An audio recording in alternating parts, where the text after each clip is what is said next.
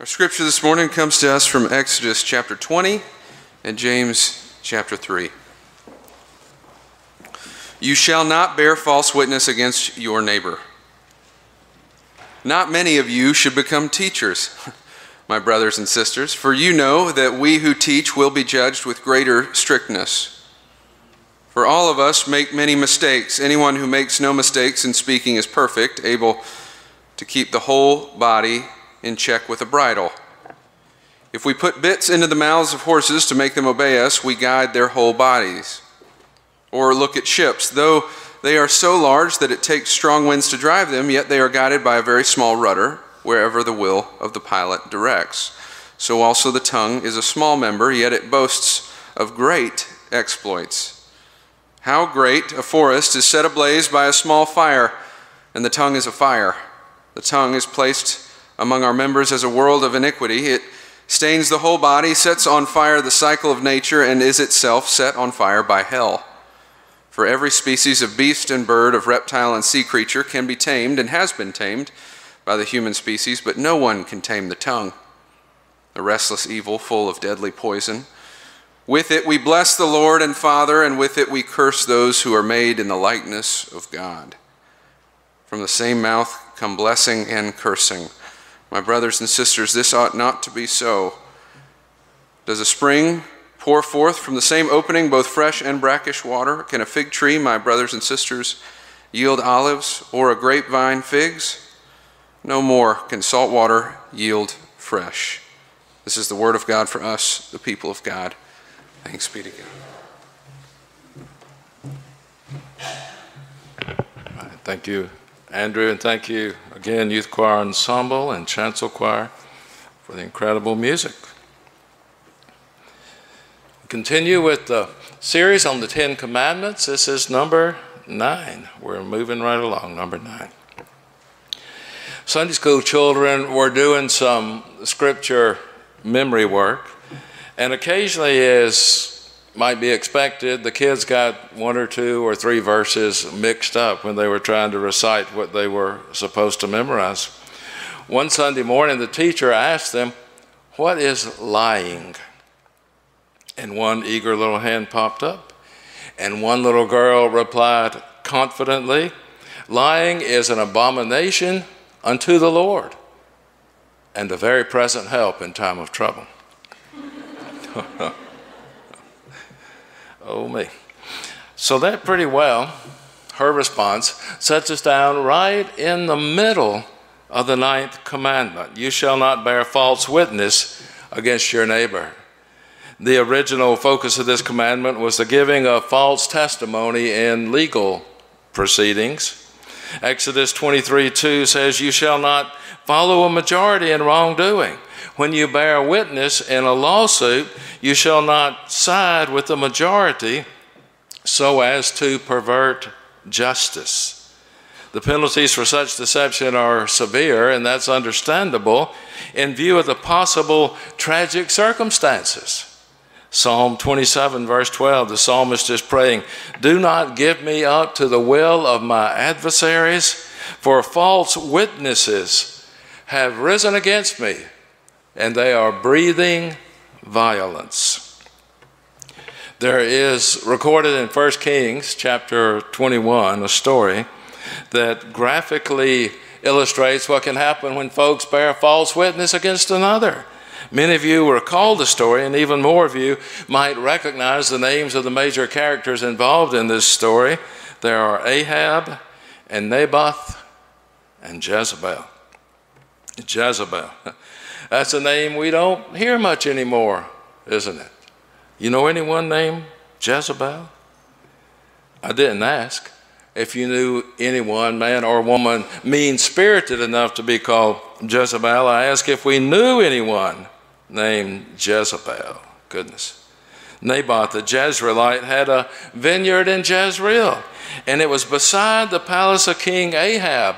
And Ahab wanted that vineyard because it was attached to his property, contiguous property. Give me your vineyard so I might have a vegetable garden because it is near my house. I'll give you a better vineyard for it, King Ahab said. or I will give you the cash equivalent. I will pay you for, for the vineyard. And Naboth said, The Lord forbid that I should give up or give away my ancestral inheritance. Ahab went home resentful and sullen because his offer had been refused. He flopped down across his bed, he turned his face toward the wall, and he refused to eat. Can you believe a grown man pouting like that? Ahab's wife, Queen Jezebel, got wind of what was going on and she came into the room where Ahab was. What in the world has gotten you so down and so despondent that you won't even eat? What's going on here?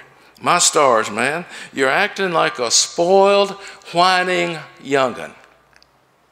And he said to her, I told that next door neighbor of ours to give me his vineyard for money or outside trade him for it. And he said, No. And Jezebel, can you picture it? Put her hands on her hips, got in Ahab's face and said, Are you the king of Israel or what? Get up, eat a bite, cheer up, wash your face. I'll see that you get that vineyard. So she wrote letters in Ahab's name and sealed them with his seal. She sent the letters to all the influential folk in that area who happened to know Naboth and, and know who he was. And Jezebel's epistle proclaimed this She said, Call a fast. Seat Naboth at the head of the assembly. Seat two scoundrels, one on either side of him at the table, and let them bear false witness against him, saying, You have cursed God and the king. Then take him out and stone him to death. And it happened just as Jezebel had instructed. And as soon as Jezebel received word that Naboth was dead, she told King Ahab, Go take possession of the vineyard. And that's just what Ahab did. And that's when the prophet Elijah caught up with him. Ahab didn't even say howdy to uh, Elijah. The first words out of the king's mouth to the prophet were, You have found me, O my enemy. Elijah said, I have found you. And then Elijah outlined the consequences of the sin that had led to the death of Naboth, the good and righteous man. Stoning must have been an awful, terrible, painful way to die. Naboth's broken and bruised and bleeding body lay beneath a pile of rocks because two scoundrels had agreed to bear false witness against him. You shall not bear false witness against your neighbor. Picture a person standing helplessly before the village elders, probably at the gates to the city, the gates to the village, accused of murder or thievery or adultery, they were in danger of being stoned to death. And two others step forward as witnesses. This person's life is on their line, is on the line depending on the testimony of these two witnesses. They may swear to tell the truth, the whole truth, and nothing but the truth, but will they? Do they? So help them God. The ninth commandment begins in this legal setting. To be a lying witness was a heinous crime, undermining the whole judicial system back in that day, placing people's lives in jeopardy. And that's why at least two witnesses were required to convict someone of a serious crime, especially a capital crime. Deuteronomy chapter 19, verse 15 a single witness shall not suffice to convict a person of any crime or wrongdoing in connection with any offense that may have been committed. Only on the evidence of two or three witnesses shall a charge be sustained. That's why perjury was penalized so severely back in that day. If the witness is a false witness, having testified falsely against another, then you shall do to the false witness just as that witness would have been done to the other. In other words, a false witness could end up being accused of the crime that the other was being accused of, and their life could be in danger as well. And I think that that society, our society, no society, can survive or hang in there very long without integrity in the judicial system. You shall not bear false witness against your neighbor. But the Hebrews knew this commandment was much more than just the judicial system. Lying in all of its forms, and there were many forms, lying in all of its forms was to be condemned. There are six things, one writer said, that the Lord hates, seven that are an abomination to him haughty eyes and a lying tongue and hands that shed innocent blood, and a heart that devises wicked plans, and feet that hurry to run to evil, and a false witness, a witness who testifies falsely, and one who sows discord in a family. Something worth noting at this point is that the two separate lists where the Ten Commandments are recorded in the Old Testament. You remember Deuteronomy chapter 5 and Exodus chapter 20, two separate lists of the Ten Commandments. And in each of these lists, there's a different Hebrew word for the word false. In Exodus, the Hebrew word for false means essentially untrue, literally a falsehood. And that's why some translations of the Bible just put this commandment so simply you shall not lie. Period. But in Deuteronomy, the word used for false had been encountered by us before. You remember in the third commandment when we talked about taking the Lord's name in vain, using it wrongly, there is expressed the idea of active power for harm, to tell an untruth, to tell it on purpose with the idea that we were going to do harm, maybe even destroy someone else. And when you put those two words together, it helps us to see that lying is not only telling something that's not true, lying is often telling something that's not true in order to damage or harm someone else. You shall not bear false witness against your neighbor. The ninth commandment certainly has to do with the judicial system in ancient Israel and in our land today. It has to do with not lying, with telling the whole truth. And it certainly has to do with gossip or slander. Proverbs 11:13 A gossip goes about telling secrets, but one who is trustworthy in spirit can keep a confidence. The writer of Leviticus put it like this You shall not go around being a slanderer among your people. In the scripture lesson that Andrew read from the book of James, our tongues are blamed for a great deal of evil in this world. Our words can do so much damage, blamed for the pain we inflict on one another. How great a forest is set ablaze by a small fire, and the tongue is a fire. It's placed among our members as a world of iniquity. It stains the whole body, it sets on fire the cycle as itself set on fire, James said, by hell. No one can tame the tongue, a restless evil, full of deadly poison.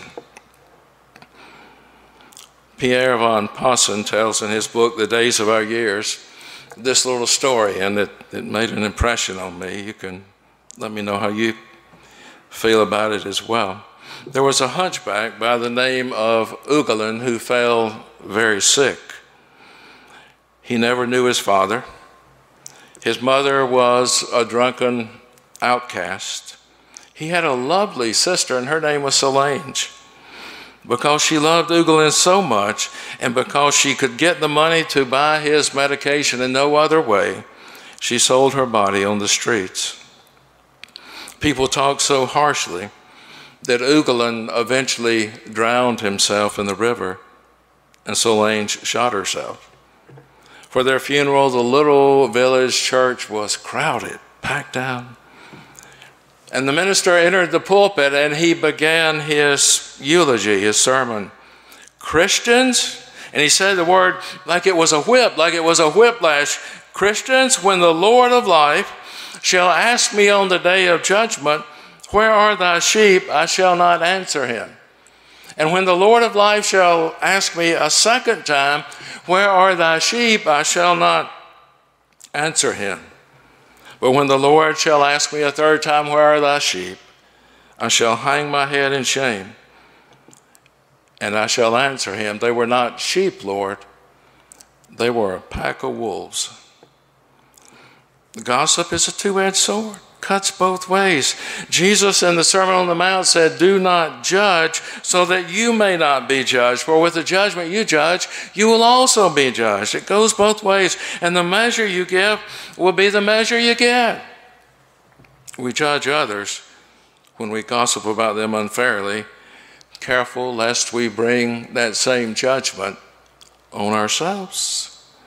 You shall not bear false witness against your neighbor violation of that ninth commandment can lead to so much pain. Imagine we've all got some stories to tell, or we know of folks who are near and dear to us who have been harmed by such false talk. Jesus knows that pain, doesn't he? They took Jesus to the high priest.